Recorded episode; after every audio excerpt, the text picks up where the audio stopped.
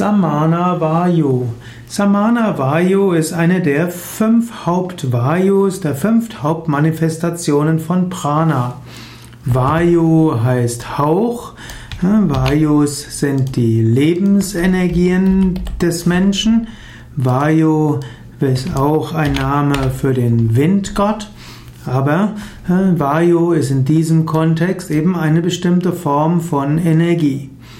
Vayu, also Wind, Luft und eben auch Prana, Winde im Körper. Samana heißt gleich, Moment, Samana Vayu ist der Zusammentreffen und hat etwas zu tun mit Umwandlungen. Also Samana ist eines der fünf Pranavayus und ist insbesondere mit dem Verdauungsfeuer verbunden. Wenn man ein gutes Samanavayu hat, kann man Nahrung gut verdauen. Ist Samanavayu gestört, dann kann man nicht mehr gut verdauen.